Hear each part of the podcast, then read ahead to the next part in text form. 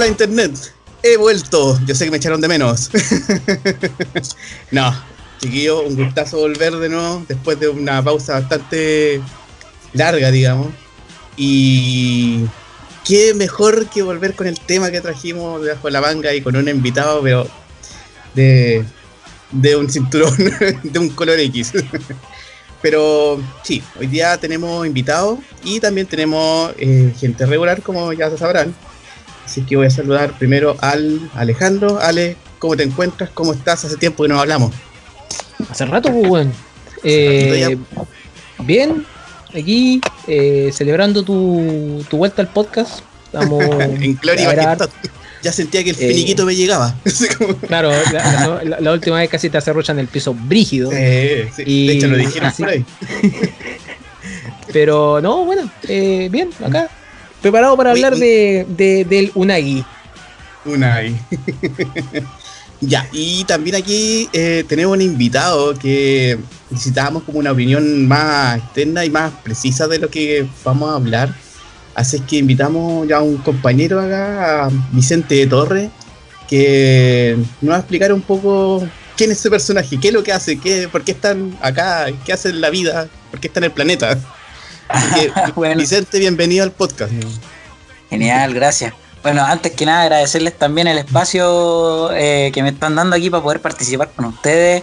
Soy oyente de su podcast, así que, le propuse a Mati que, que, hiciéramos algo con artes marciales, pues ya que yo me dedico a esto hace ya unos 11 años, yo creo, desde que ya, ya era chiquitito.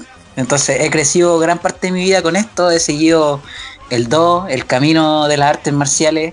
Y, voy a intentar de hacer un, comentario especializado acerca de, las series que vamos a estar viendo. Así que, bueno, como ya se habrán dado cuenta, eh, vamos a hablar de mucho combo y patada. Pero no cualquiera, no cualquiera. Sí, aquí nos vamos a meter a algo que está ya como bien en boca de todos. Muchos ya lo habrán, por último, escuchado nombrar.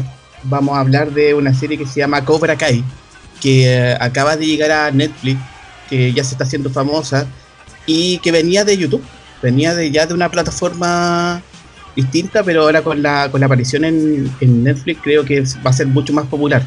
Así que por eso nos quisimos ahondar un poco más con respecto al tema para que la gente que no ha visto todavía la serie se anime, pues, se anime porque realmente vale la pena eh, echarle un vistazo. Eh, bueno, chiquillos, eh, también queremos saber un poco eh, qué, hemos, qué ha pasado durante la semana, pues, qué hemos visto, qué hemos revisado, qué, qué, nos ha llegado por los lados. Y a ver si de ahí nos animamos también a, a un poco más. Pero esta vez queremos saber, Ale, ¿has visto algo durante la semana? ¿De qué? ¿Te ha llegado yo, algo? Yo estoy en la pasta de West Wing. Wow. Eh, una serie que, que la tenía pendiente hace mucho tiempo, que yo no la no había tenido quizás la oportunidad de verla, del guionista Aaron Sorkin, que muy buen guionista. Eh, y aprovechando de que, eh, por ejemplo, Filmico está haciendo eh, un mes de Aaron Sorkin, me dije, ya, voy a empezar a ver The West Wing. Le vi tres capítulos a, West Wing y ya estoy completamente en una pasta enorme. La primera temporada la terminé en unos días y estoy viendo la segunda muy con calma de, siete temporadas, por si acaso. Eh, entre eso vimos la serie Cobra Kai, eh, ver películas varias como eh, estoy pensando en terminar las cosas, película que me gustó bastante. Viendo The Voice, bastante que va, va súper buena la temporada hasta el momento. Y eso, como que, y también aportando lo que se pueda en el cine club allá en Ojalata, que, me gusta participar en eso. Mandándole un saludo también. Obvio, a, los cabros del cine a, los, a los The Boys.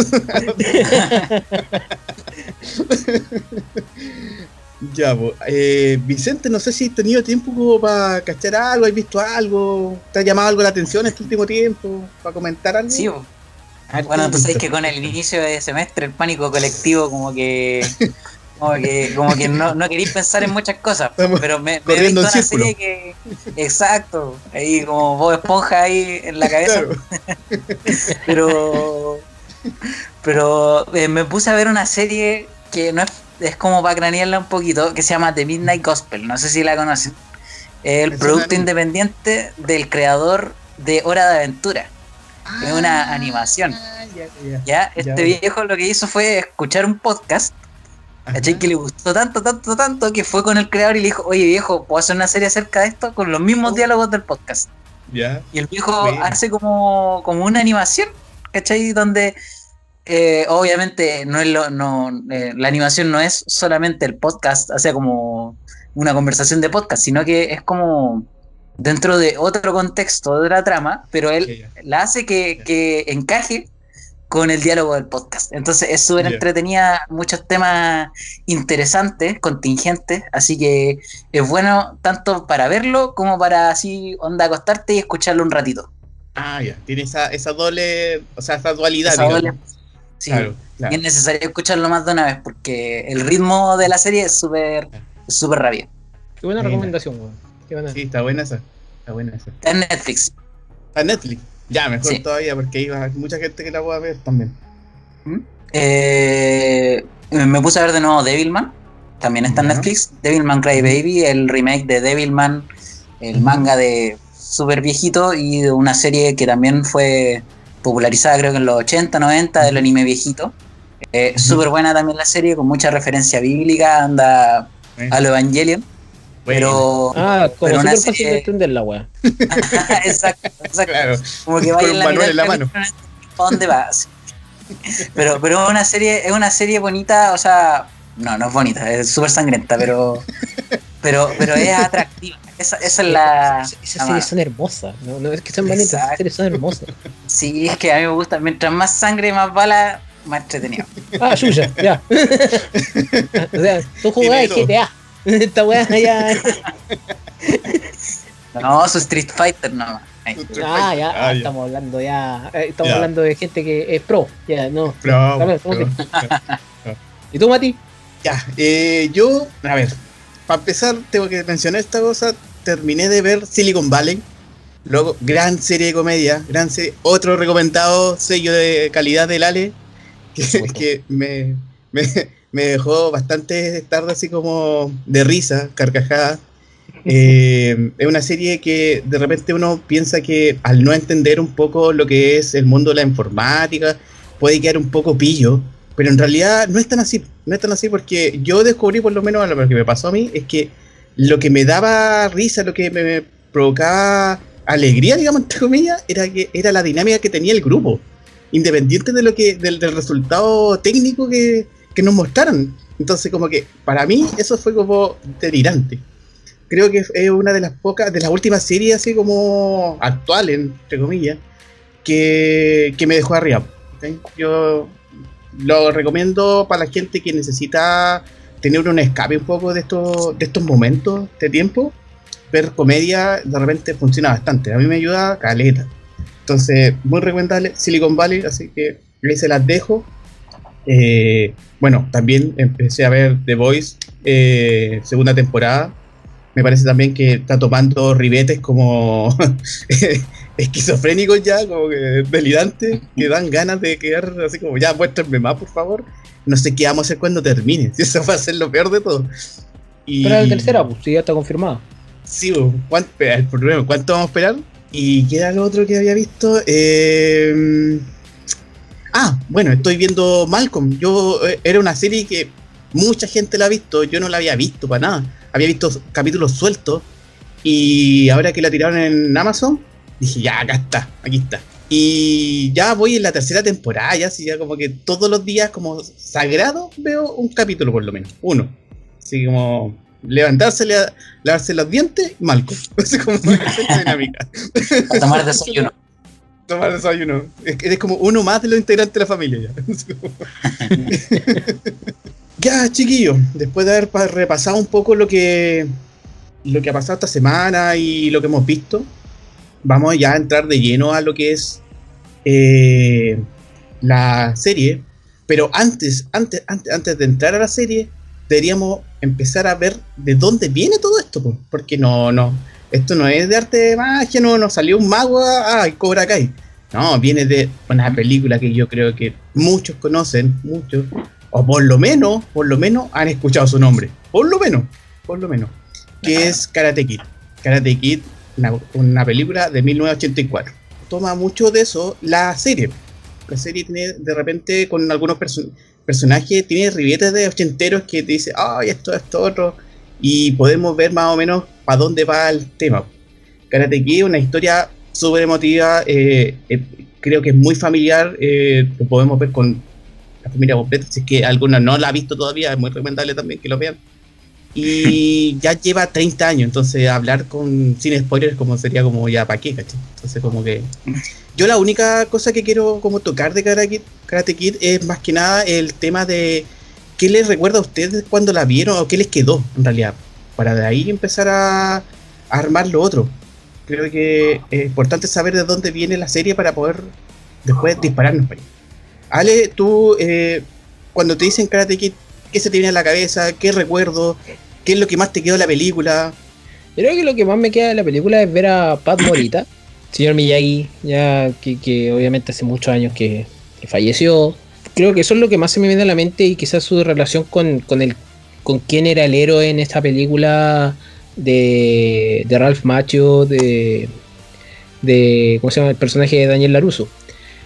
Eh, eh, eh, yo creo que eso es lo que más se me queda. Que se me queda harto el torneo, la rivalidad del dojo Cobra Kai versus el, karate del señor Miyagi. Porque al fin y al cabo el, karate del señor Miyagi se lo enseña solamente una persona. Por lo menos en esa película, en la primera estamos hablando. Así que, pero, pero yo creo que eso es lo que más se queda. Se, queda uno de los, uno de los clásicos de, de, la, de las artes marciales de los 80. Hay, hay, hay hartas películas.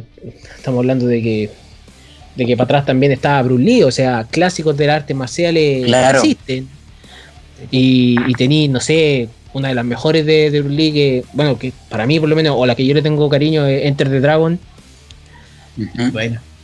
Pero ver a Bruce Lee hacer, no sé, una patada, derrotar 100 hombres o lo que sea, es una cosa, y ver algo no decir más aterrizado, sino como más, adolescente en, ese sentido, como el que es Karate Kid, es otra sensación diferente que tú dices, eso es más alcanzable que Bruce Lee. pero, pero no significa que Bruce Lee sea inalcanzable. Sí, creo que alguien va a llegar al nivel de esa leyenda. Pero eso. Claro. claro.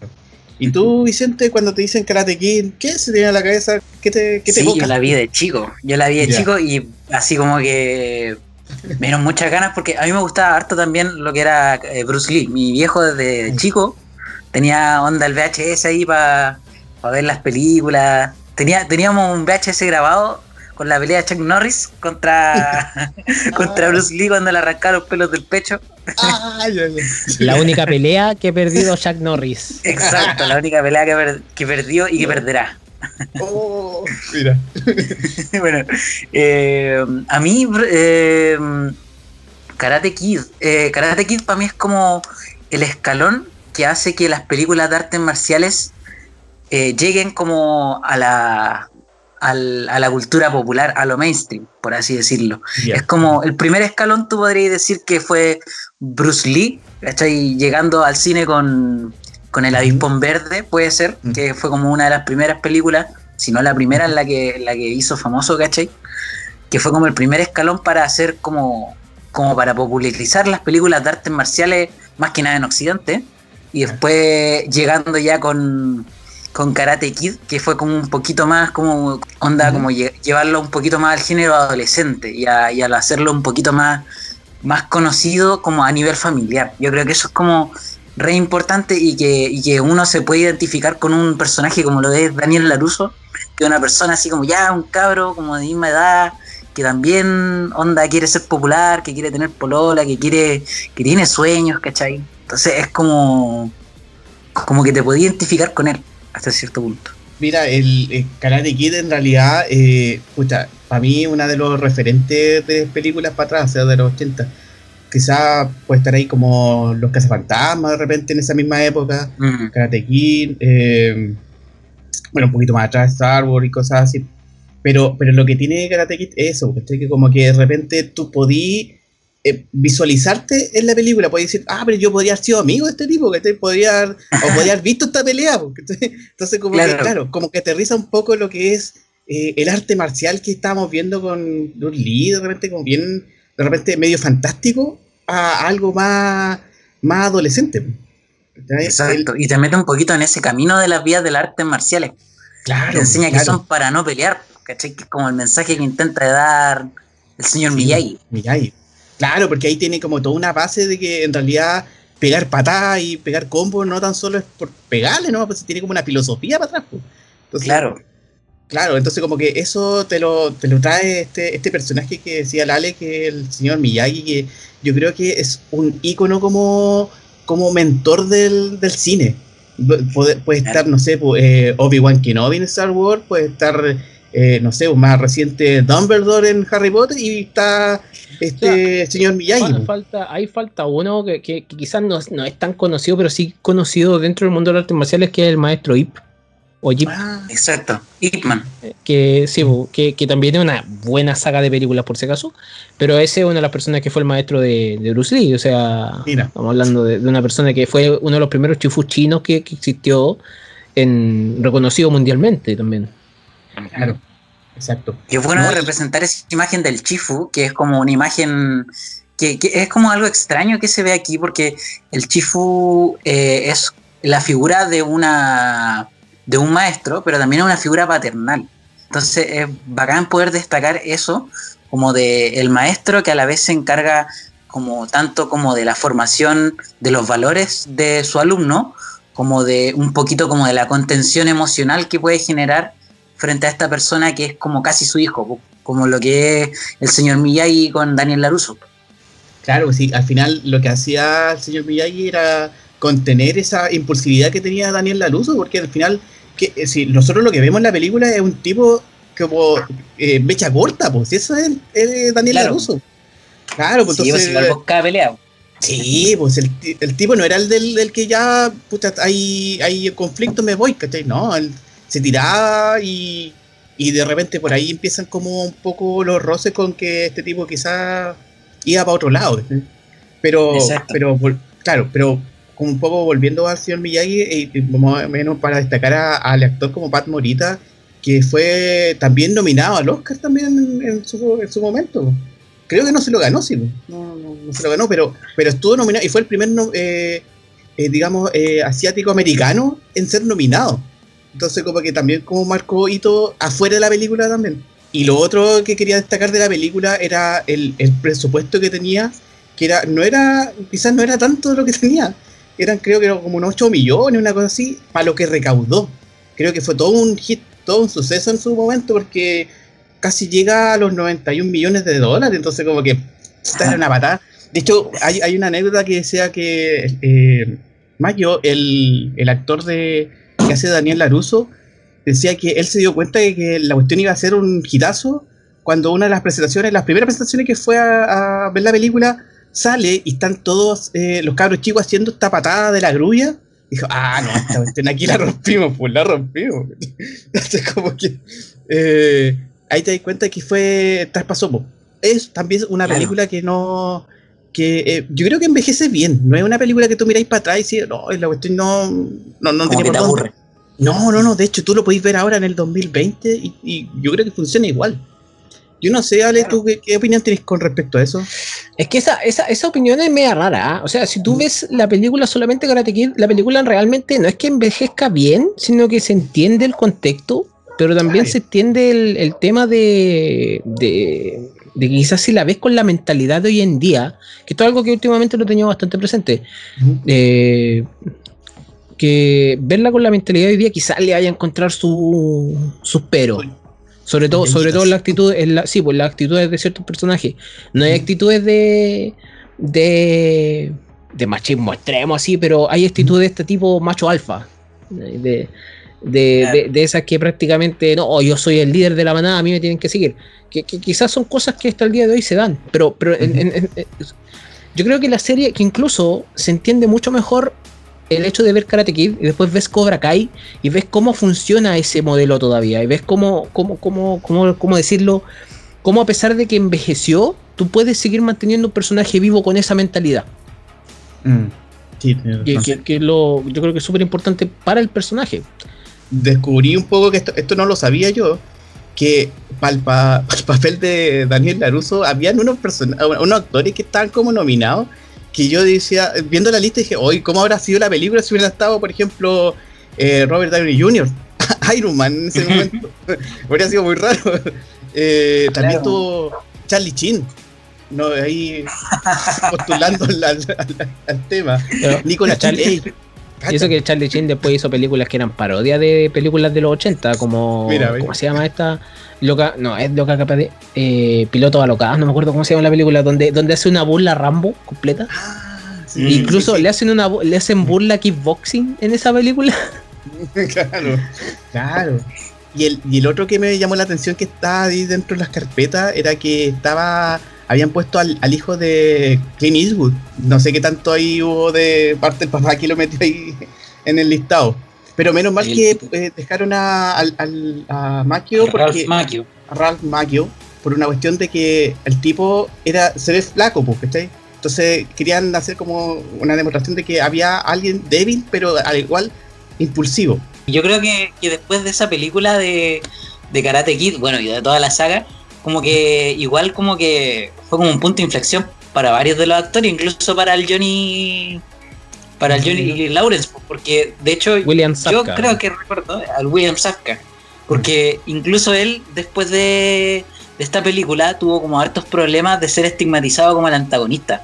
Y siempre que él ah, intentó de, de entrar, de entrar a un papel protagónico, de entrar a como a como a mejorar su carrera como actor, siempre lo tiraban así como, pero es que tú podrías ser el malo, o como que tú no tenés cara bueno, ¿cachai? Y a, y a Ralph Macchio le pasó lo mismo, pero invertido, pues este loco siempre fue, como dicen nuestros padres, el jovencito de la película. El jovencito de la película. Después salen de película siendo como del mismo protagonista del cabro adolescente, rebelde. claro, pues que le tiraban puros papeles así como de, de cabro chico, cuando el tipo mm. ya quería como brillar con, con otra luz, pero yo, quiero salgamos de una duda al tiro. Eh, entremos en materia. La patada de la grulla. ¿Es legal o no es legal? ya, al tiro nomás. La guinda de la torta, al tiro. Al tiro. La patada, la patada de la grulla, por supuesto que es legal, pues viejo. Si son, puros alegatos los que dicen ahí con eso. O sea, la patada de la grulla es, eh, es una especie como de de ícono, bueno, después pasó a la cultura pop, pero dentro del karate es una patada que intenta amagar primero, una patada inicial, y entran con una segunda patada. Es el mismo movimiento del baile de, la cumbia de los ráfagas. exactamente la misma patada. Así que exactamente la misma patada. Es completamente legal. Eh, de hecho, Daniel Laruso ganó el torneo con esa, exacto. Pero también hay que, hay que destacar que Johnny Lawrence corrió de cabeza a comerse, a atajar esa pata con la cara, pues, viejo. Eh, no, hay nada que hacer ahí. El guion, el guion fue más fuerte. Este ah, ya, ok, ok. No, en, una de esas se, en una de esas se tropezó. Y que lo que pasa es que para entrar a Cobra Kai hay que entender la génesis de Cobra Kai. La génesis se originan dos cosas. Prácticamente, primero es un video de una banda que se llama No, More, Kings. Y, el, video musical se llama Sweep the Leg. Sweep the Leg es la frase que le dice Chris a Johnny Lawrence cuando le tiene que pegar en la pierna. en la pierna dañada que tiene Daniel Laruso. Y prácticamente ese video incluso lo dirige William Safka. Y participa él y bueno, trata de recrear. Este es un video de hace muchos años atrás. Y trata de recrear eh, la última escena del Karate Kid. Y luego, incluso Karate Kid la patada entra en la cultura popular. Yo juego World of Warcraft cuando una vez presentaron la, clase del monje, una de las clases, digamos, cuando, cuando presentaron la expansión de los pandas. Eh, cuando, el, video de presentación es el sale la posición de la grulla. y hay varias cosas que siempre le hacen, le hacen, eh, no sé si burla eso, pero homenaje más que nada. Y obviamente pasa muy desapercibido en realidad. Y aparece la serie How I Met Your Mother con el personaje de Barney.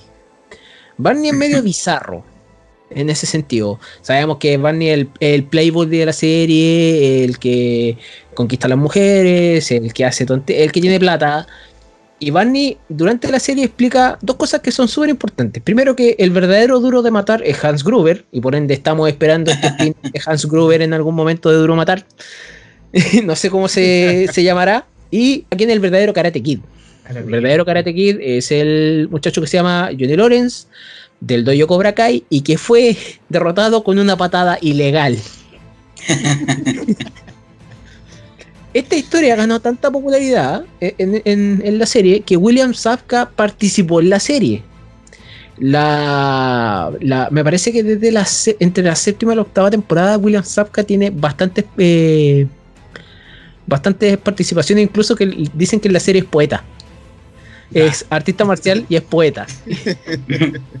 Los poemas de William Sapka.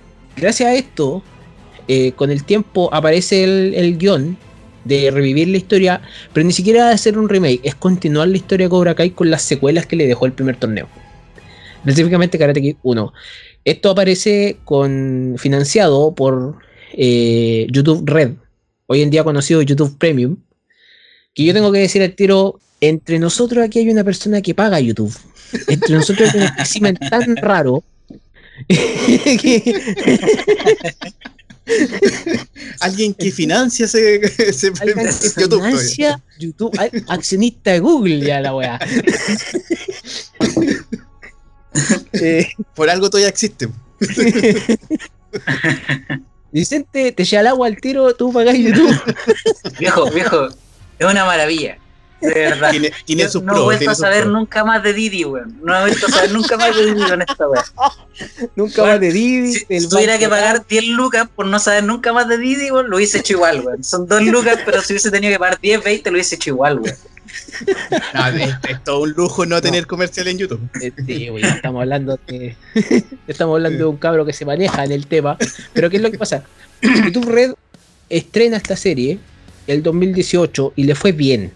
Me acuerdo que yo le había visto el primer capítulo porque a mí me, me habían dicho que Cobra Kai empieza muy bien. Pero solamente el primer capítulo lo puedes ver gratis. Y lo demás, obviamente, es parte de YouTube Red, hoy en día conocido como YouTube Premium.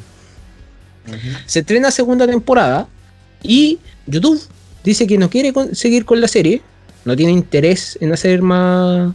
Lo renuevan para una tercera, me parece, pero no tienen intenciones de hacer una cuarta. Y ellos estaban buscando hacer una cuarta que, donde ya tenían de productor ejecutivo también, aparte de Ralph Macho, de William Sapka, tenían a Will Smith, y ahí tenía ahí un peso pesado. De, de la saga Karate Kid, que incluso hizo una Karate Kid con su hijo, y, y una canción de Justin Bieber. Pero, Metió la cosa- a su hijo ahí, pues, ¿cómo claro, que metió- metió el hijo. Pero la cosa es que, en ese sentido, Netflix aparece y aparece, obviamente, eh, también apareció Sony. Sony también empezó a financiar el tema. Y aparece, eh, aparece Netflix y Netflix ya renueva para tercera temporada. Hace poco se confirmó. Y hay que esperarnos. Sabía que eras tú. Él es Johnny Lawrence. Nos conocemos de hace mucho. Eh, Es el sujeto al que venciste. Si nos ponemos técnicos, le pateé la cara. Round one. Fight. Y yo tengo una pregunta para usted. ¿Es necesario ver las películas No. para entender Cobra Kai? No. No. No es necesario. No, porque incluso la primera temporada te manda por un viaje de memoria completo. Ni siquiera es necesario ver eh, la primera Karate Kid. Porque la mayoría de las referencias son de la 1. Creo que no hay más Claro. referencias de otras películas. En la 2 sí hay, pero Ah, en la dos. son las mínimas. Ah, Sí, la del trofeo. Ah, claro. La del trofeo roto.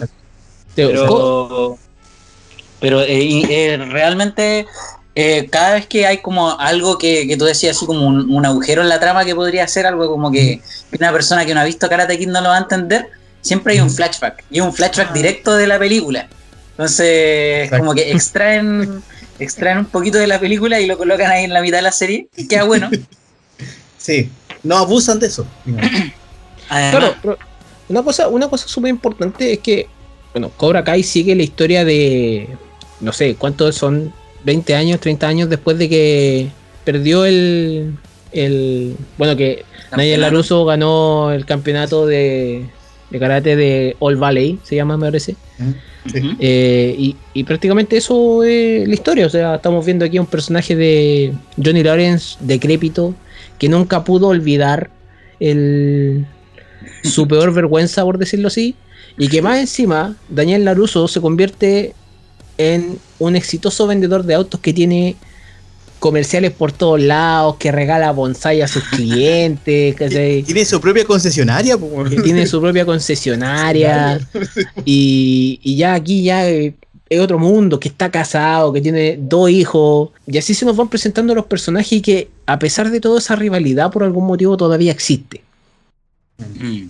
Son como cuestiones, como problemas que ellos nunca pudieron solucionar. Y que vuelven a aparecer cuando se vuelven a encontrar, cuando Cobra Kai vuelve a la acción. Porque tenéis también al personaje de Johnny Lawrence, que al final es como la contraparte, porque al final del torneo eh, fue como el hito de sus vidas, y de ahí, eh, por así decirlo, como Daniel Laruso comenzó a ascender en su vida, y Johnny Lawrence comenzó a descender, terminó alcohólico, de, así viviendo solo, así terrible mal, terrible mal. Y, y el punto, y, y comienza de nuevo este choque cuando, cuando el mismísimo Johnny Lawrence abre de nuevo Cobra Kai, reabre su academia, su.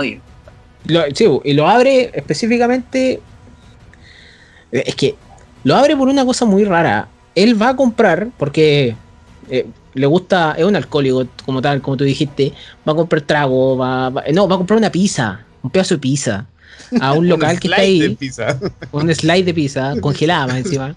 Y que él sale y habían unos locos haciéndole bullying a un actor, bueno, a Miguel, Miguel Díaz. Miguel Díaz, Miguel Díaz que es prácticamente, eh, sí, es un actor que se llama eh, Solo Maridueña, el eh, mexicano, eh, cubano y ecuatoriano de, descenden- de ascendencia. Chozas, tiene todas.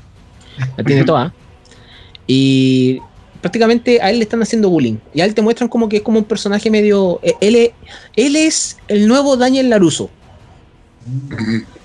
Es tal cual, es tal cual, pero se encuentra con un nuevo maestro que le saca la mugre a estos cabros que le están haciendo bullying, que es Johnny Lawrence, y de ahí para adelante él quiere enseñarle, eh, él quiere aprender karate. Porque le, le explica prácticamente, más encima vive al frente de él, que es lo más entretenido, viven en el mismo bloque y viven al frente. Y en el departamento en el que vivía Daniel Laruso, cuando llegó. Mira, Oh, Ah, qué coincidencia. Ajá. Y de ahí se abre el, el Cobra Kai. Antes no te, no, no, te, hacen, te hacen un, un tema de que eh, como Johnny siempre está curado y, y tiene un trabajo que es como eh, maestro que- de instalación. Chasquilla, Es un maestro chasquilla, lo muestran limpiando cañería, limpiando canaletas, arreglando cosas, eh, poniendo tele en paredes que no son. Eh, que- con esa tipa que más encima le dice la pared que está al lado, la- al frente de la puerta, pero tiene dos puertas, entonces Johnny Lawrence es muy literal, te muestran que el, el, el weón sin instrucciones, ¿no? Y el- prácticamente lo echan y queda sin pega, entonces empieza a culpar de todo, obviamente, a, a la persona que ve en un cartel arriba gigante todos los días, que ya es Daniel Laruso. Y le chocan, a este, este va al estadio y a este le chocan el auto. El auto es un auto viejo, se- es un auto muy ochentero, está hecho mierda la pintura del auto. Y lo chocan, y dentro hay tres niñas. De esas tres niñas, una de ellas es la hija de Daniel Laruso, y nosotros todavía no sabemos. Te presentan la familia de Daniel Laruso, tiene una, una esposa. eh, esa esposa es la, es- es la hermana de Sheldon en la Big Bang Theory. Tiene dos hijos, un hijo que es flojo a recagar, el weón. Un Y el otro rata. es. Sí. Literal, un niño rata. La definición de niño rata. Es la definición de niño. No, sí, sí, sí. Eh, y una hija ya de cuánto? ¿Adolescente? Preparatoria. Yo creo que tiene la misma edad que tenía Daniel Aruso cuando hizo la 1. Tiene como seguro. 15, 16 años. Sí, tiene como 15, 16 años. Y de ahí empieza ya todo a desarrollarse la trama. Abre Cobra Kai. Daniel se da cuenta y empieza de nuevo la rivalidad porque para Daniel prácticamente Cobra Kai es la peor cosa que, que, que- existido en la faz de la Tierra. Obviamente por las cosas que le hicieron a él. Se nos va a entender que el señor Miyagi ya falleció hace rato.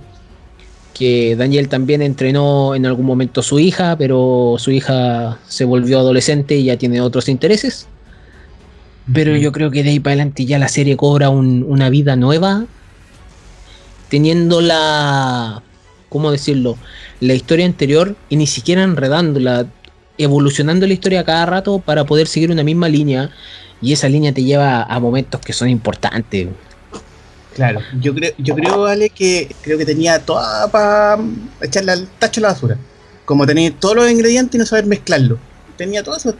Pero la gracia que tiene la serie es que hizo todo lo contrario. Hizo lo que pocas series hacen.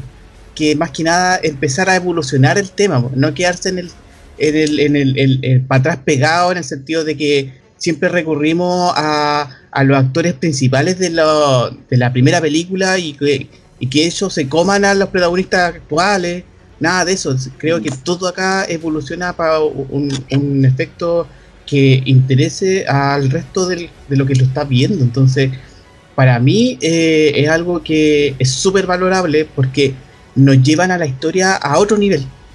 Creo que no, no, no, no, se queda pegada con la de dónde viene, sino que podemos visualizar que acá vamos a tener un material que nos va a llevar por otro rumbo.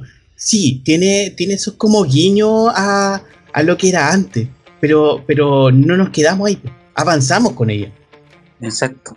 No es un remake, al final es como que se aventura por demostrar la otra cara sin decir así como que este cabro que, que, en este caso es Miguel Díaz, el cabro latino que es vecino de, de Johnny Lawrence, que empieza a recibir clases de él, en la nueva refundada Cobra Kai, mm, con un estudiante cómo es.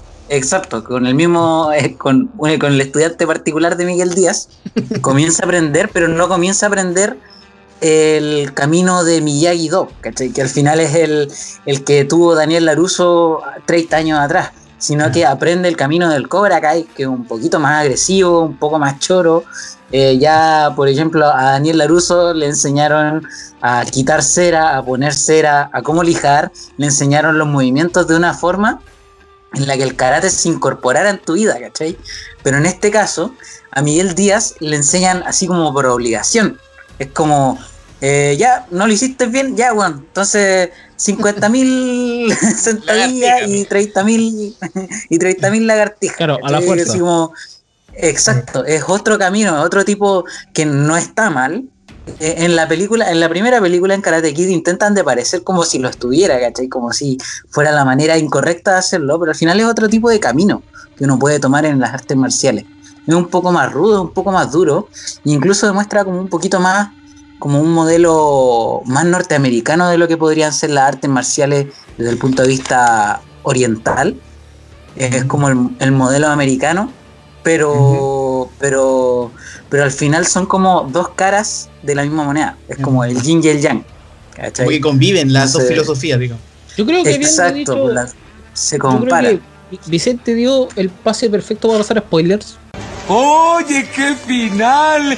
¿Quién hubiera pensado que Darth Vader era el padre de Luke? No se puede Gracias, muchas gracias por decirlo.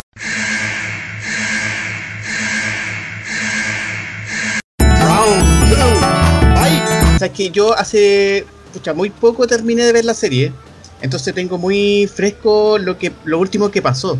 Entonces, para mí hay tanto que quiero comentar y tanto que quiero preguntar también con respecto a lo que pasó. Por ejemplo, ya para la gente que ya vio la serie, eh, a mí me dejó bien impactado el tema de, por ejemplo, cuando están eh, Daniel Laruso y Johnny Lawrence en el ascensor y no se hablan. Como que esa tensión que está ahí, que antes lo habíamos visto en una, escena que estaban compartiendo, que ya como que tú entiendes que eh, va la relación de ellos va para otro nivel, ya va caminado para otra cosa, pero suceden los hechos que aparecen en, el, en la escuela, que es un tema que vamos a comentar también, y, me dejó como bien helado porque uno, cuando yo lo estaba viendo, decía, ya, pero ven, háblense, que tienen tanta weá que decirse y no dicen nada. Y de repente uno dice, pucha, quizá a mí me habría pasado lo mismo, quizá algo importante que tenga que decirle a otra persona y lo tengo ahí y me quedo helado, no, no le digo nada. Entonces, esas cosas así eh, creo que me hacen empatizar mucho más con la historia. Entonces, me hacen, me hacen sentir que como que, pucha, esto no es, sí, tiene mucho de ficción y todo el tema, pero también tiene, tiene atisbos de realidad que me hacen como entender que esta historia sí nos entrega mucho más cosas que lo que vimos en la película, porque en la película vimos cosas muy acotadas por el tiempo, por todo el tema, pero acá podemos ver un desarrollo más grande de los personajes. y el, el mismo hecho de que se estén en- entrelazando esta- estos conflictos que vienen arrastrándose ya de que 30 años para atrás, eh, me hacen ver que la serie sí tiene algo que mostrarme, sí tiene algo que contarme. Y, y esa escena para mí fue como, wow, yo, no, yo la quería dejar para este momento porque no, eh, creo que la sensación que me dio fue como eso. Quería expresarla de alguna forma para que si en algún momento lo podemos comentar o, o que ustedes hubieran visto otra escena que igual le impactó. O sea, mira, para contestarte bien, eso tenéis que ver el viaje que tuvo Johnny Lawrence como tal. Yo creo que la, la- la Ah. serie la, la serie te coloca muy bien el guion, la serie, la cinematografía que tiene la serie. ¿Por qué? ¿Y por qué digo eso? Ese es el final de la segunda, es casi el final de la segunda temporada, me parece. De lo que estáis hablando. Resulta que para entender bien, tenéis que ver el viaje de Johnny. Y el viaje de Johnny prácticamente es con muchos demonios del pasado. Johnny es prácticamente un ser que no vive el, el- el presente. Vive completamente, casi a punto de dar el paso a lo que realmente tiene que ser. Paso que logra dar a medida que avanza la serie, gracias a Miguel. Porque Mi- Miguel se transforma en su ancla. Mi- Miguel se transforma en como la, la relación que tú dijiste, Vicente, entre maestro-alumno. De, de casi tratarlo como un hijo, más que al propio hijo de, de Johnny. Ujú. El, el- el- el propio hijo de Johnny, al principio te muestran que vale callampa, ¿cachai? Se junta con un huevón, anda robando y listo. Claro. Entonces, te te- te- la primera temporada se trata prácticamente de creer que el Cobra Kai es bueno, por decirlo así. Y que no está mala la filosofía. Pega primero, sé valiente, no seas, no, no seas un pussy, como dicen ahí, etcétera, etcétera. Sin piedad. Resulta que Johnny logra encontrar que dentro de todo el camino que a él le enseñaron hay había una falencia grande que era la falencia de siempre creerte el ganador y nunca haber fracasado. Que se puede relacionar a la vida real con el tema de, oye, cuando fracasáis, ¿qué te pasa? Y, y nunca salir del hoyo, pero más allá de eso, al final de la, de la segunda temporada, después de todo lo que pasa, después de que la rivalidad entre, porque Daniel logra, ah, para, para responderle al Cobra Kai, funda el, el Miyagi Dojo, el, el Miyagi Do, que es un dojo en la casa del señor Miyagi, la antigua casa del señor Miyagi.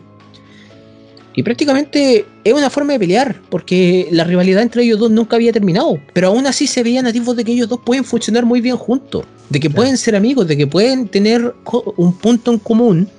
Y resulta que al final de la serie, obviamente ocurre una pelea grande por, por la rivalidad de- y por un, por un tema específico, porque en la temporada 2 vuelve Chris, que fue el maestro de, de Cobra Kai, El de creador de Cobra Kai.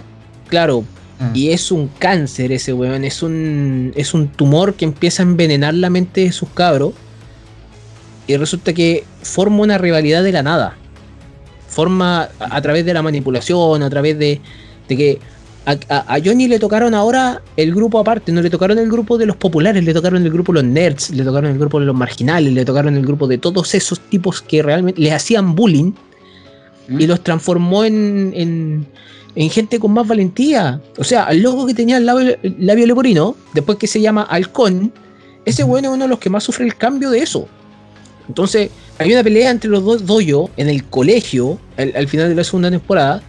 Y obviamente cuando pasa esa escena del, del, del, del ascensor, es cuando los dos ven que ya hay algo que realmente hay una barrera que nunca van a poder rebasar si no la trabajan. Y obviamente los dos son orgullosos porque la serie se desarrolla en gran parte, es una cosa muy penca esta weá, pero los problemas son tan chicos en la serie que es como tú le dijiste a mi hermana que era gorda, ¿cachai?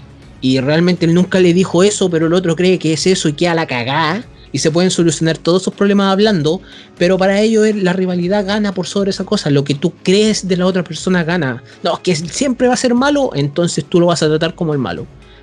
Que también es Claro. un tema, yo creo que igual es una crítica al tema de encasillar a los personajes en algo. Yo creo que, tiene que eso tiene que ver con el, con el arquetipo del bueno y el malo.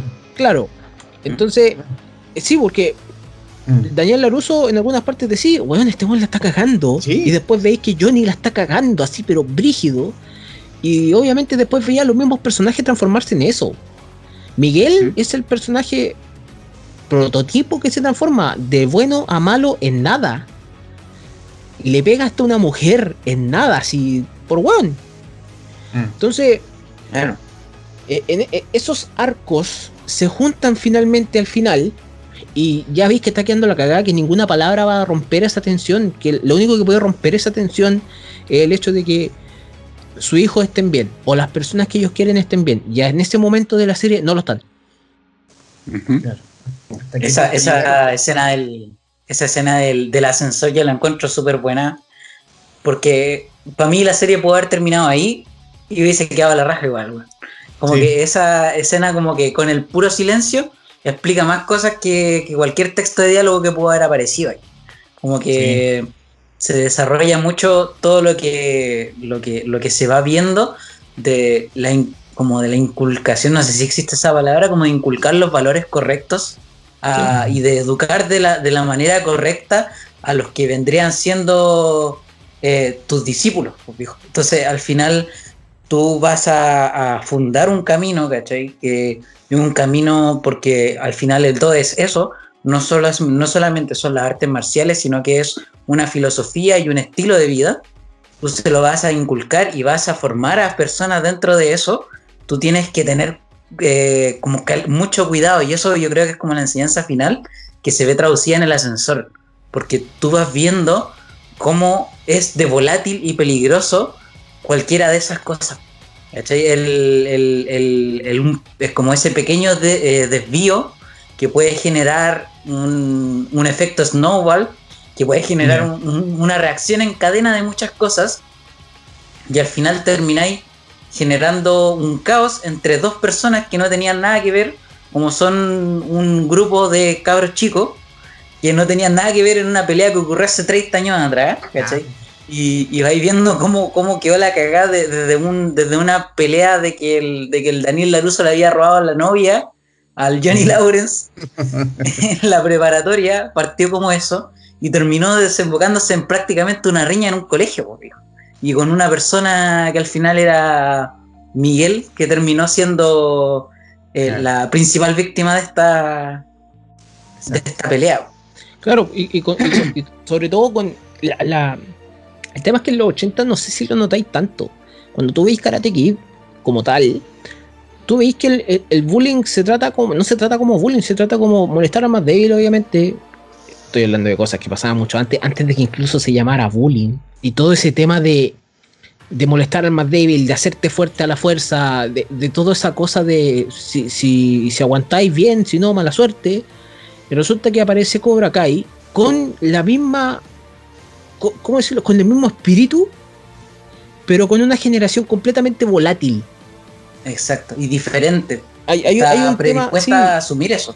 Claro, y hay un tema que yo creo que lo, vemos en, nuestros padres o en la gente mayor, cuando, cuando en, cómo expresas tus sentimientos. ¿Qué, te dice un padre? Obviamente, de repente, todos llegamos a ese momento, eh, aguántatelo, eh, tómatelo como nombre, etcétera, etcétera, que son palabras que se usaban mucho también hasta los 80, parte de los 90. Y resulta que después viene la, generación que, prácticamente explota en sentimientos. Eh, ¿Cómo decirlo? Expresa su opinión y estos güeyes son volátiles y ellos no miden consecuencias. Mm. Cuando le enseñáis el, camino al Cobra Kai o el camino del Miyagi-Do, cada uno está pensando en rivalidades también.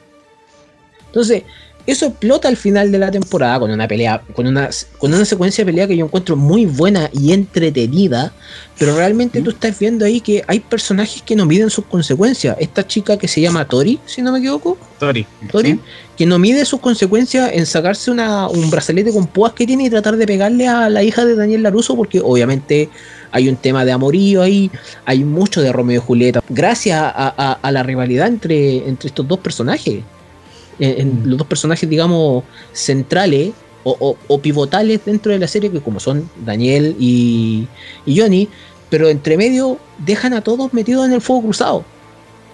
Entonces, tenía Romeo y Julieta, tenía Amor Prohibido, tenía un montón de cosas que, explotan al final. Y obviamente, estos, como no se controlan para nada, dejan la cagada. Oye, hablando de eso, de que lo que dijo Lale de esta secuencia, que yo no sé si califica como un plano secuencia, no sé si técnicamente se podría decir así no sé, pero esa secuencia, eh, yo cuando la vi, ya, bueno, tiene parte, eh, cuando la vi y empezaban a agarrarse a combo y todo, es que yo veía a los tipos y sentía como que realmente era una coreografía que se veía bien, porque como que yo le creía los golpes que estaban, se estaban mandando.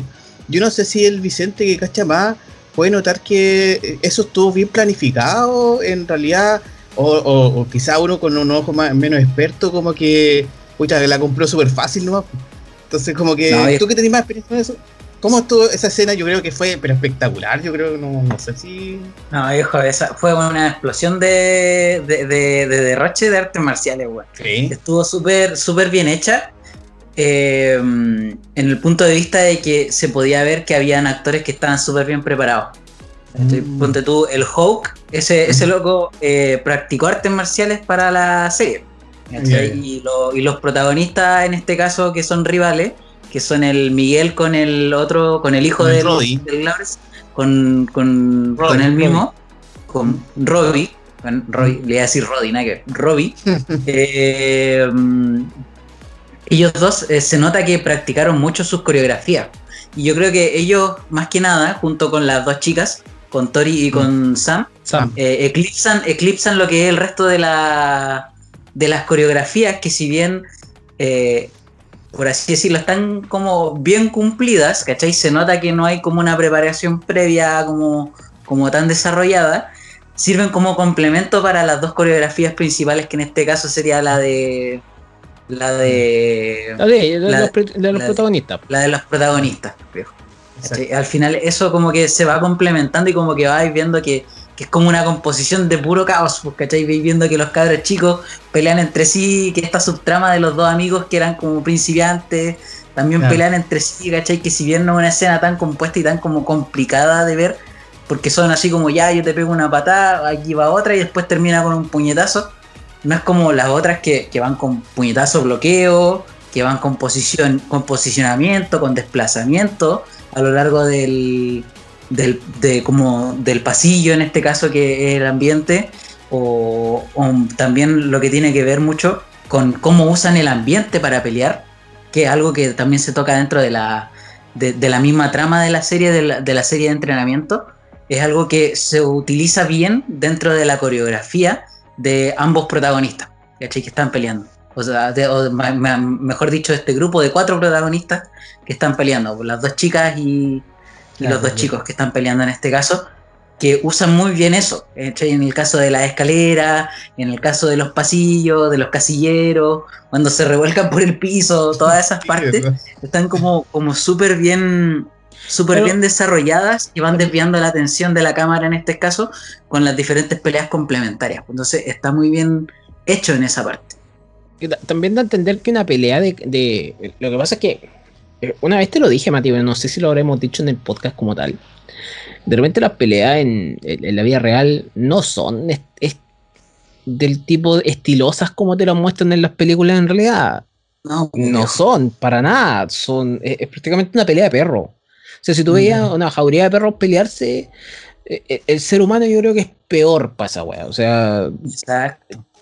Entonces, darle ese estilo de, y esto lo digo porque quizá yo noté quizás ciertas cosas de la coreografía que no sé si fallaron, pero se notaban que era falsa. Pero en realidad son, es parte del oficio. O sea, parte de que de repente en la lucha libre se nota que no le pegáis al, loco en la lona, así que le pegáis a la lona porque sí. Pero aquí la hicieron sucia, ¿cachai? Hicieron el tema del uso del ambiente, es hacerla sucia, es no hacer una pelea de ring, no hacer una pelea de, del de, de ¿cómo se, se llama? Mats, pero en realidad es del tatami, ¿cachai? O, de, o de bueno, es ring técnicamente. Y hacer, digamos, que la cosa también se vea no elegante. Exacto. El, uso de la escalera es, no es elegante. ¿cachai? Es técnico, pero sucio. Sí, eh, eh, eh, es, prácticamente el hecho de, darle, de aterrizar la pelea al, tema de, poder, digamos, decir, ya, ok, esta pelea se ve real, a pesar de que el loco sabe artes marciales, no puede usar todos los movimientos, no, es como, no es como la escena de cuando Cobra Kai llega al, torneo, porque Cobra Kai estaba baneado del torneo, estaba vetado completamente. Y más encima porque Daniel Laruso está como en la junta de gente que, que aprueba esas cuestiones. Y resulta que Johnny le, le cuenta un secreto a, a Miguel y Miguel prácticamente hace, te atreves a usar mis propias técnicas contra mi Potter y usa la patada de la grulla para ganar el primer combate. No es ¿verdad? eso. No, no, no es, no, es, no es eso, pues no es algo estiloso, no es algo que vaya, que es por punto. Te lo explican durante toda la serie, la vida real, no hay que tener piedad, etcétera, etcétera, que es una cosa que también está, eh, el enfoque ahí se da distinto porque tratan de crear como soldados, por decirlo así, pero se da bien en la última secuencia, creo que es lo que más resalta de la serie, pero así como dice Vicente, todo lo que tú viste antes converge en eso. La rivalidad de el- la competencia de trago de, de la de Tori con Sam cuando, cuando toman haciendo equilibrio en una silla eh, cuando Robbie encuentra a, a- en Daniel Laruso una figura paterna y lo cuida y lo entrena la, la sincronía que tenía Robbie con Sam cuando tenían que hacer esa cuestión en el círculo en el agua eh, esa, esa, esa no sé si una cata pero era un, Sí. un estilo Una cata doble. Sí, una, una cata doble. Y, y realmente había habían un montón de cosas que realmente todo convergía ahí. Todo. Incluso que la relación de Daniel se vaya al carajo en algún momento. De hecho, yo creo que incluso tiene como un sentido un poco narrativo el, hecho de que no hubiesen usado eh, la coreografía, la cata doble, no la usaron en ningún momento dur- durante la, durante la última escena de la pelea en el colegio. ¿Cachai? Fue como, Claro. como, que, como que estaba todo desordenado. fue como que se intentó hacer estos tipos de pelea de perros. Como tú decías ahí, eh, muchas veces cuando tú vayas a ver una pelea real, sea hay artista marcial o sea hay un viejo curado que está peleando en la calle, eh, el 90%, 95% de las veces vaya a terminar agarrado en el piso con el otro loco, intentando de pegar coscachos entre medio, de colarte algún, algún combo, algún chachazo. Eso, Es lo que le son pasa las a peleas Icha. reales. Y es lo que le pasa a, a- a todo el mundo Ah. cuando va a pelear. Sí, bo, a, es la primera que cae, porque Aicha es la que es la, chiquilla con sobrepeso, que se burlan de ella. En la primera temporada que le hacen un meme con, un, con, un con un- con una nariz de chancho. Y ella entra al, al Cobra Kai como la segunda estudiante y prácticamente le pega, noquea a Miguel. Y, y, y Johnny dice, es una cobra natural. Eh, y ahí la, la empieza a entrenar y ella se ve que realmente le gusta y ella va a detener la pelea y como que la empuja el otro y ella al tiro se mete, te quieres meter conmigo y empieza la pelea así completa. O sea, e- e- es, eso, a pesar de que son amigos, al mismo tiempo son todos rivales. Son como todo, todos le tienen al- algo al otro. Hawk, el halcón con Dimitri, que, que Dimitri te, te puso de nervios durante toda la temporada porque es un neurótico de mierda. Que, realmente lo único que decía, no, es que, es que lo que pasa es que esta es una nota de mi mamá que no puedo hacer ejercicio fuerte. ¿Y a dónde viniste con justificación de apoderado a hacer karate, weón? No, Oye, pero eso es, una exageración y es una, una especie de caricatura que de hecho se presenta harto en el mundo de las artes marciales. Que es el cabro chico sobreprotegido que quiere llegar a hacer karate para pegar y no ser golpeado, como mismo dijo el Dimitri. ¿Cachai? Que es como, yo, no, yo quiero aprender a pegarle a todos, pero, pero a mí no me tocan, ¿cachai? Y es como, no, pues viejo, o sea, si vaya a ir independiente, incluso hasta en el Miyagi-Do, que es como, por así decirlo, el, la- el camino más pasivo que podía encontrar, igual vaya a tener que aprender a, a- a recibir combos, igual vaya a tener que aprender a recibir golpes, es parte del camino, ¿cachai? Dar y recibir. Ah, ya, o sea, aparecen estos personajes así de repente en la Sí, vida real. pues, sí, pues se presentan. Pues. Incluso uno a veces tiene, tiene esa, esos pensamientos. Viejo, si uno igual como que a uno le da lata, onda vaya a pelear contra, vaya, vaya a, a practicar con un loco que, que pesa el doble tuyo. Igual Claro. como que te da cosita así como porque onda, onda te, se, te- se le pasa la mano y te deja tirado en el piso. Claro, claro. Sí, pues tú no Entonces igual cómo va a llegar de vuelta el susto. combo. Claro. Exacto. Y, y en parte Dimitri representa eso, es como una caricatura. Sí, Pero- Dimitri, pero- Dimitri yo creo que es como el alivio cómico que no quiere hacer alivio cómico, porque en realidad te, te deja te deja chato. Dimitri tiene muchas caricaturas. Es el cabro, es el sobreprotegido, pero al mismo tiempo el nerd. El nerd más nerd de todos. Y, y tú que hay como, puta, no, este weón de repente, no, tú, le, tú querís que le peguen, pero tú después veis que Hawk se transforma en un hijo de puta. Y, que más encima, eh, esta cuestión eh, eh, es genial el hecho de que él se hace el tatuaje cuando se saca la cuestión y empieza a hacer como que vuela el águila cuando gana la pelea. y después Hack se pega la, la chanchería de pegarle a Robbie en el, en el hombro en el torneo y dislocárselo, weón. Entonces, ahí se ve a lo, a lo que él ha llegado y cómo él se va a mantener durante la temporada. Si él, él después el que hace los destrozos en el Miyagi en el Miyagi 2, pero al mismo tiempo de todo eso, es el que más manipula a Chris. Y gracias a él tiene la entrada a todos los hueones para poder, digamos, dejar el, el, la semilla de la maldad. Y en este final de temporada que lo encontré muy bueno y me dejó metido, obviamente, porque, ¿cómo decirlo? Chris se apropia del Cobra Kai y Johnny se lo deja. Johnny, Johnny se va. en todo caso. pero, claro, como lo que dijo el Ale, eh, en realidad aquí se abren muchas posibilidades, o quizás muy pocas, de lo que podríamos ver en la tercera temporada, porque en el fondo ya Cobra Kai no está Johnny Poo. Entonces, aquí te llega la pregunta, ¿acaso se va a aliar con Daniel Laruso? ¿Va a practicar o van a ser como estilos distintos? Quizás deja muchas preguntas que claramente deberían resolverse más adelante. Pero, pero esto de que pongan al, al, antiguo Sensei, a Chris, ya en Cobra Kai como que ya lo dominó, eso ya como que ya esto no, no puede no puede terminar bien esta cuestión.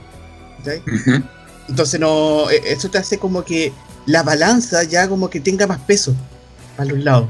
Te das cuenta que empezamos como, eh, la, la, serie empezó como mostrándonos claro, la, relación que tenían estos dos personajes ya de hace 30 años para atrás y que todavía no lo pueden resolver por X y X motivo, que aparece este agente, eh, eh, agente del caos casi poco más, que a, venir a, a, desarmar todo el tablero ajedrez que estaba armado.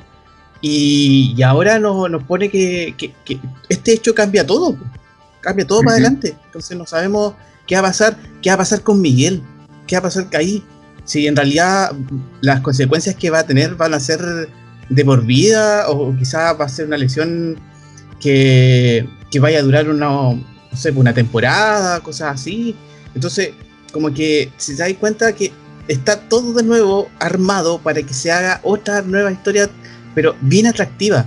Y, y, ahora que está a manos de Netflix, yo creo que esta cuestión se puede expandir para todos lados el mismo hecho de que podamos ocupar elementos de, la, de las películas anteriores y que las vaya, vayamos a meter así como de a poco, personajes de la película 2, de la 3. De hecho, eh, en el trailer que es de la temporada 3, que creo que ya está grabada la temporada 3, si no me equivoco, por lo que caché.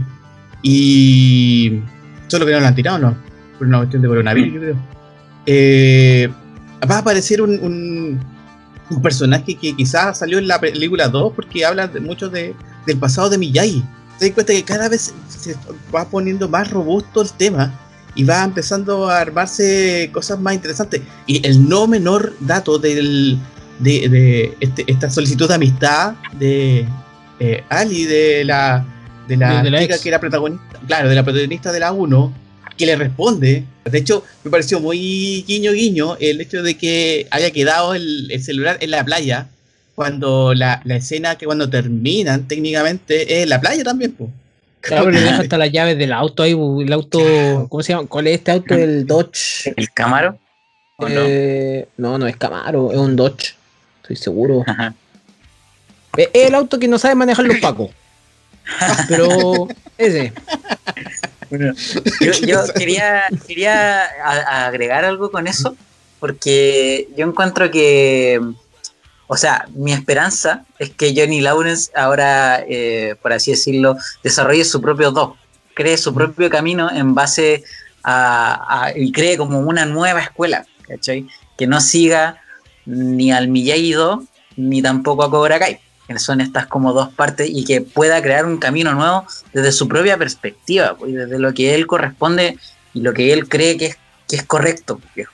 Eso, eso para mí es como mi esperanza de la tercera temporada, porque a mí algo que no hemos tocado y que yo encontré que también como súper impactante es cuando Johnny Lawrence se va a juntar con sus amigos y se van y, y, se cruza con este, con, con los antiguos, pues, con los The Boys, pues, ¿cachai? Con los The Boys.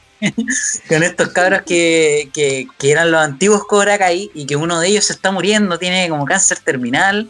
Entonces lo llevan muere, como a. Como, sí, porque al final, al final de la, del capítulo se muere, o de, eh, de hecho es una escena súper dramática, súper impactante, eh, donde se lo, se, lo, llevan a, un bar y toda la cuestión, y, el, y empiezan a, a, oye, ¿y ¿tú en qué has estado? ¿Qué, qué, qué has hecho de tu vida?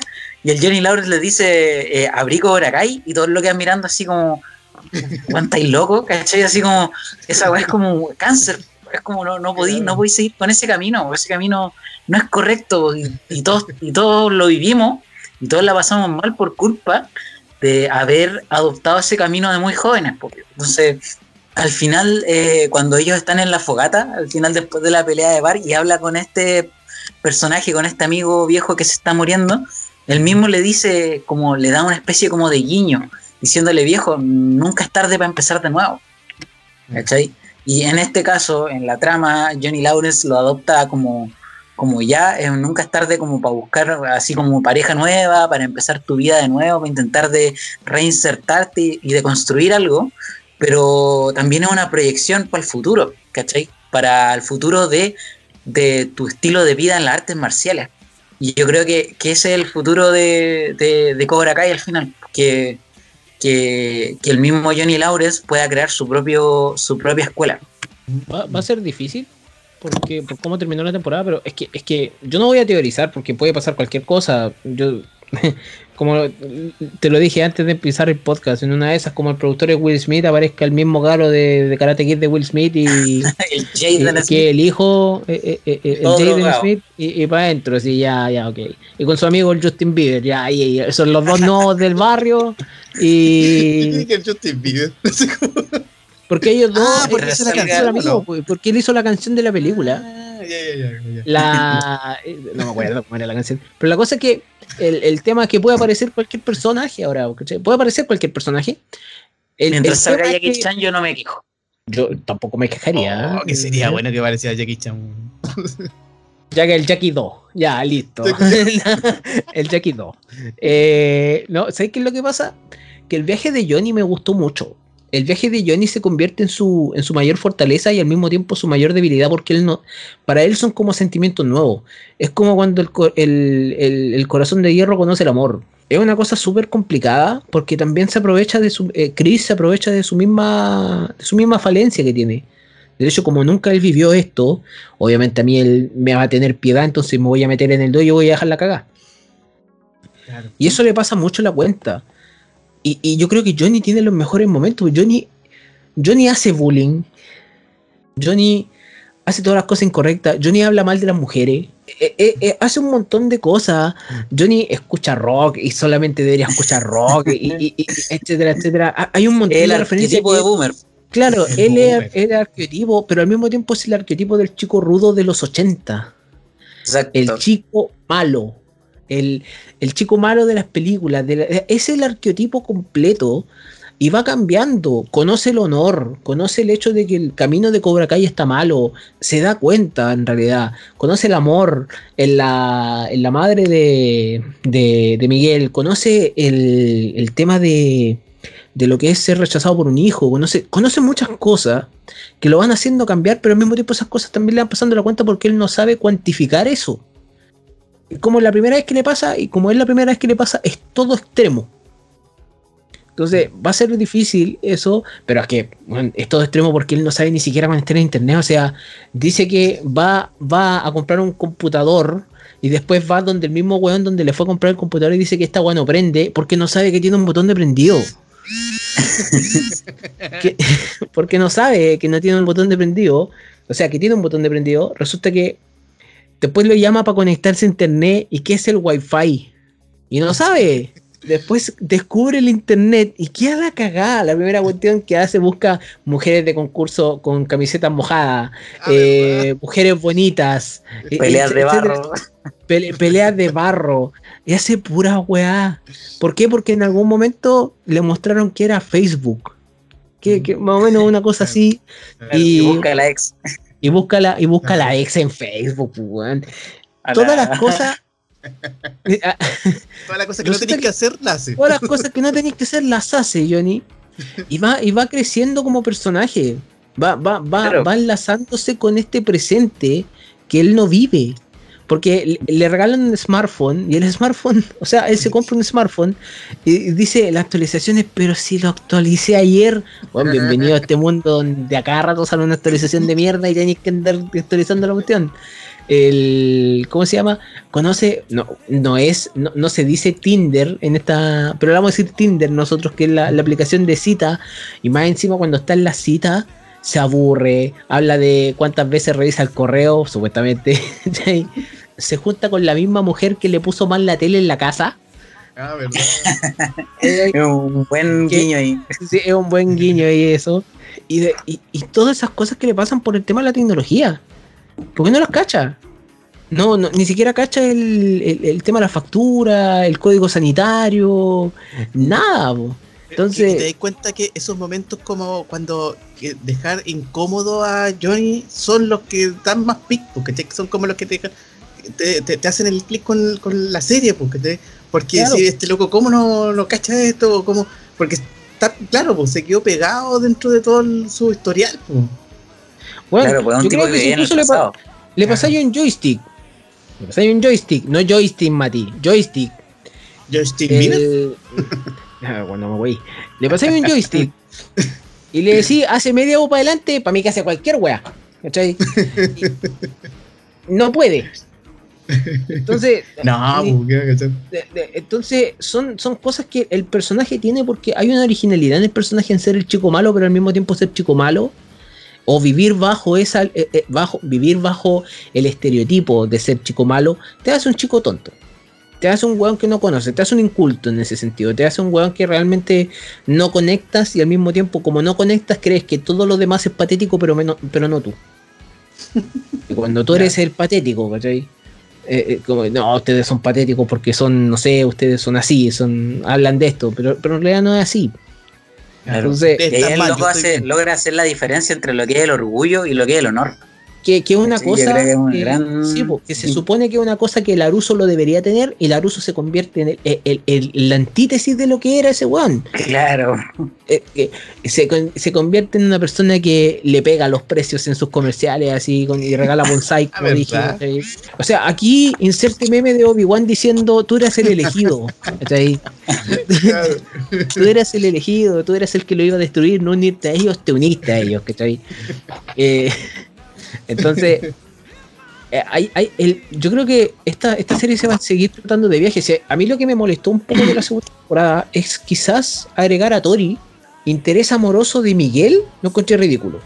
Creo Mm. que eso es la cosa que menos me hizo sentido durante la temporada porque el amorío de Miguel pasó así. Claro.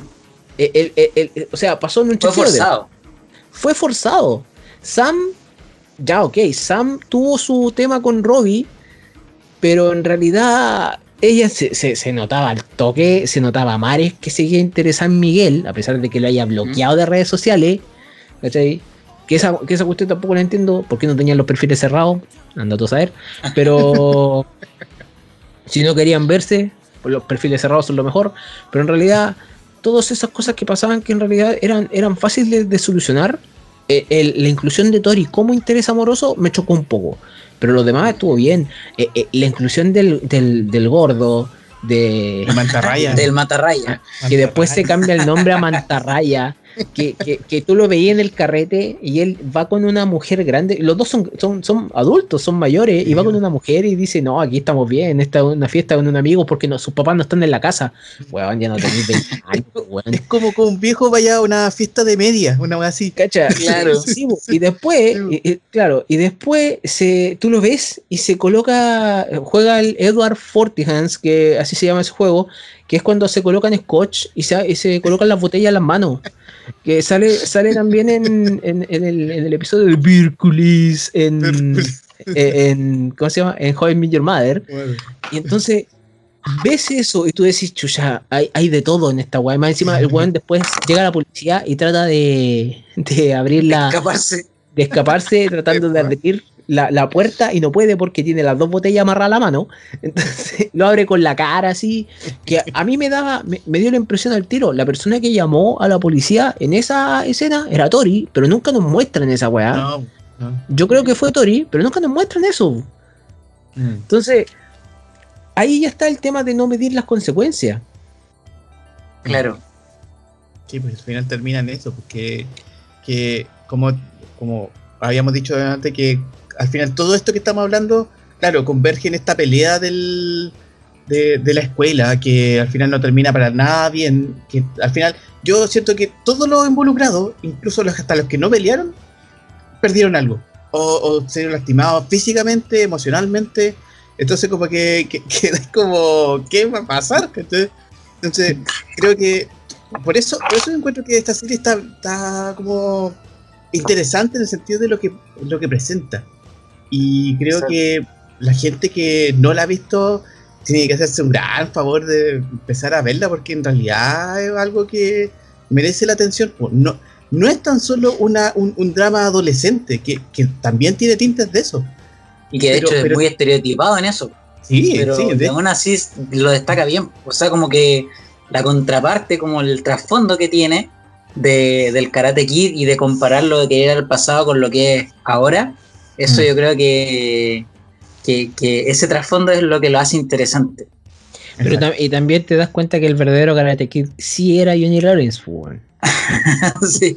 Que que una cosa que es súper entretenida. Por eso yo estoy esperando en realidad el remake de Duro Matar donde Hans Gruber es el protagonista. Porque. o el spin-off. Porque, ¿qué es lo que pasa? El único que siguió el camino de su verdadero, su, su karate, o seguir el autodescubrimiento de eso, fue Johnny. En la primera temporada es como el ascenso del Cobra Kai, el renacer del Cobra Kai. Y la segunda temporada es literalmente eh, el, el- el- el ascenso del Cobra Kai Dark, por decirlo así, el Cobra Kai oscuro.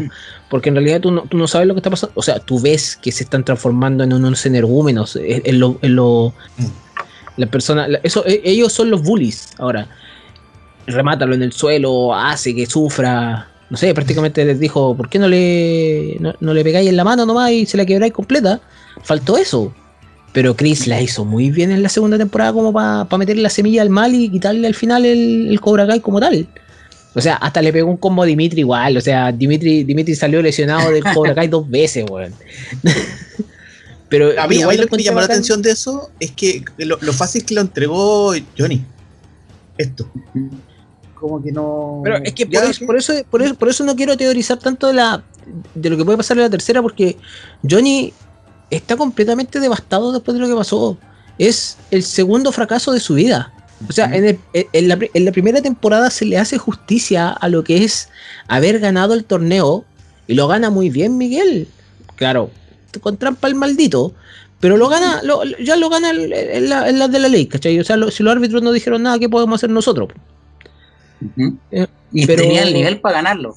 Tenía Claro. la capacidad de hacerlo. Sí. Sí, tenía, tenía la capacidad de hacerlo. Si el Robbie con Cueva había practicado artes marciales, Sí, esto el- se sintió un poco forzado en la primera. claro, Como el No avanzó desarrolla su capacidad. Exacto. claro, era, eh, estas son como las competencias de los Power Rangers. Cuando practicaban en los primeros Power Rangers karate o artes Claro. marciales. Lo que sentí forzado, lo sentí forzado. La primera temporada la encuentro muy buena. Yo vi que tenía un muy buen rating de aprobación entre muchas cosas y en realidad yo fui muy bien recomendado a, a Cobra Kai y muy buena recomendación en realidad. Creo que eh, eh, de lo que dé, no sé si será bueno o malo, yo creo que va a ser a la altura de. Y creo que en realidad tiene que, tiene que ser así nomás. Ah. Tengo una pregunta para ustedes. Eh, ¿Y quién es el New Karate Kid? El nuevo Karate Kid, a ver, chuta, está, está complicada esa pregunta. ¿eh? Yo creo que es Miguel. Yo también siento que es Miguel porque no la cagó nunca. O sea, Miguel la caga, la caga en el nivel personal. O sea, Miguel la caga en la primera, el final de la primera temporada, Miguel hace trampa. O sea, Miguel se en realidad no es hacer trampa, no sé si hacer trampa de aprovecharse la debilidad de tu enemigo, Exacto. Eso Exacto. es estrategia. Pero en Nunca realidad pierde el honor. Cla- claro, hay un tema de honor ahí que, igual te hace sentir que no le debería haber pegado en la parte débil. Pero en la segunda temporada, Miguel como que va arreglando eso y se va dando cuenta de quién es el, verdadero malo. El problema es que Miguel en su vida personal tiene la caga. yo creo que buscando el balance, Miguel puede ser el, nuevo Karate Kid. Que a mí lo que me pasa, no tan solo en las series, en la película también. Porque me quedo con una pregunta que no mm, todavía no le encuentro una respuesta. Que es, ¿qué es ser un Karate Kid? Porque no, no entiendo el tema de... Porque siento que todos son grises, como decía yo antes. No hay ni buenos ni malos, ni... Porque todos en algún momento tienen una debilidad, tienen algo que la cagaron, o tienen algo que, que para val- valorar. Entonces me gustaría encasillar a una persona... Es que, Esto es, es que yo creo que la, es que, es que la pregunta es, la pregunta no es quién es el Karate Kid, yo creo, ¿ah? O sea, no es por desacreditar la ¿Qué pregunta, la pregunta está buena. No, ¿qué es ser un artista marcial? Bueno, o sea, haciendo... Claro, creo que, creo que va, creo que va para eso, porque Mm. mi hermano practica artes marciales, tenemos a Vicente aquí, yo creo que balance en la vida para, para, para, para las personas es muy importante. O sea, yo he visto en- en situaciones, o sea, siempre vamos a encontrar al cagado a la cabeza, en todo orden de cosas. Siempre vamos a encontrar al fanático, al que, al, al que, al que realmente sabe, cree que, o sea, sabe artes marciales, pero lo anda demostrando a cada rato, anda haciendo weá a cada rato, te puede, te puede llegar a pegar una patada solamente por, por ser un, un florerito de mesa. El hombre de violencia, como le dicen. Claro, Ajá. el ahueonado. Y versus una persona que mantiene la calma todo el rato, una persona zen, pero también que usa su- su- sus palabras y sus actos específicamente en la autodefensa, en defenderse, en no dejar que lo, lo menosprecien. Y no, y no menospreciarlo por la fuerza, ¿cachai? No, eh, es un tema, es un tema que, que es muy calma, por decirlo así. Es muy calma, Para mí-. Eh, Para eso mí, yo creo. con eso quería ir antes de que antes de que el Mati preguntara eso eh, de, de quién es el, verdadero Karate Kid o qué define a un Karate Kid. Yo quería ir a eso, a que aquí es una cuestión que va más bien en el honor. El Karate Kid para mí es como un arquetipo del chico, que en este caso es en las artes marciales, pero puede ser en hartas cosas, puede ser el Luke Skywalker, tú, ¿cachai? Que es como el protagonista que al final nunca pierde el honor, que si bien su camino se desvía, siempre llega a la decisión correcta, ¿cachai? Porque tiene tanto los valores bien inculcados como durante la trama toma las buenas decisiones, ¿cachai? Y al final eso es como lo más importante, el, el, el cómo va a terminar tu personaje. En este caso yo siento que al final igual es como, un poquito sobreanalizando, eh, la pelea entre Robbie y Miguel al final es una pelea por quién es el Karate Kid, por quién se corrompe antes, ¿cachai? Y ahí siento yo que Robbie se corrompió eh, eh, no teniendo piedad y atacando por la espalda a Miguel y tirándolo por la, Sí. por la escalera para abajo, ¿cachai? Y al final Mm. Miguel fue el que se apiadó de él y que no, no lo remató en ese momento. Siento que Miguel, por así decirlo, fue siempre, eh, siempre preservó el honor ante todo. ¿cachai? Si bien se desvió al final de la primera temporada, intentando de aprovecharse de las debilidades de su oponente, el loco después tiene un camino de redención para intentar de mejorar eso y el loco es, es completamente intachable, por así decirlo. ¿cachai? Para mí eso lo hace un protagonista digno, un, un merecedor del viaje del héroe, podríamos decir. Claro, ahí yo creo que va por Que- ahí. Es que, sí, es, que, es, que, es que aquí el viaje del héroe se pasa por la raja toda la weá. O sea, Claro. el- eh, eh, como tal, el héroe se transforma en villano. Dígase Miguel cuando se cura porque le dan celos. Y le, y le va a pegar un guate a Robbie y le pasa a pegar a la, a la Sam. Sam también se corrompe. Ahí ya se corrompe. Todos los personajes que sufren, sufren de, de, de una rotura dentro de, su, de sus valores pero al mismo tiempo de una creación de nuevos valores que pueden ser buenos o malos. Exacto. ¿sí? Que, que- pero que es una cosa que me gusta mucho con esos amigos que el, el, el, el afroamericano con el otro, que, los trataban súper mal y al final el afroamericano se termina yendo al, al Miyagi-Do Miyagi-Do. y cuando está perdiendo agarra un libro de matemáticas y le pega en la cara. Ah. Y yo creo que eh, eh, ese tipo de valores, así, el cambio que hay entre esos dos personajes de ser, eh, no sé, energúmeno, a- o uno terminó siendo un energúmeno, a una persona quizás más honorable y que vive bajo las leyes de, no sé, eh, cualquier cosa que quiera vivir. Pero, pero vamos a ver quizás más viaje. El problema es que el viaje no se va a acabar. queda viaje para rato. El ultimátum que le dio la, la esposa de Daniel en el último capítulo a, a Daniel mismo de terminar con esta weá era, se ve por fin en serio. O sea, le aguantó toda la temporada que prácticamente dejara el negocio de lado. Le quitaron empleados. Le dice, esta cuestión tiene que terminar.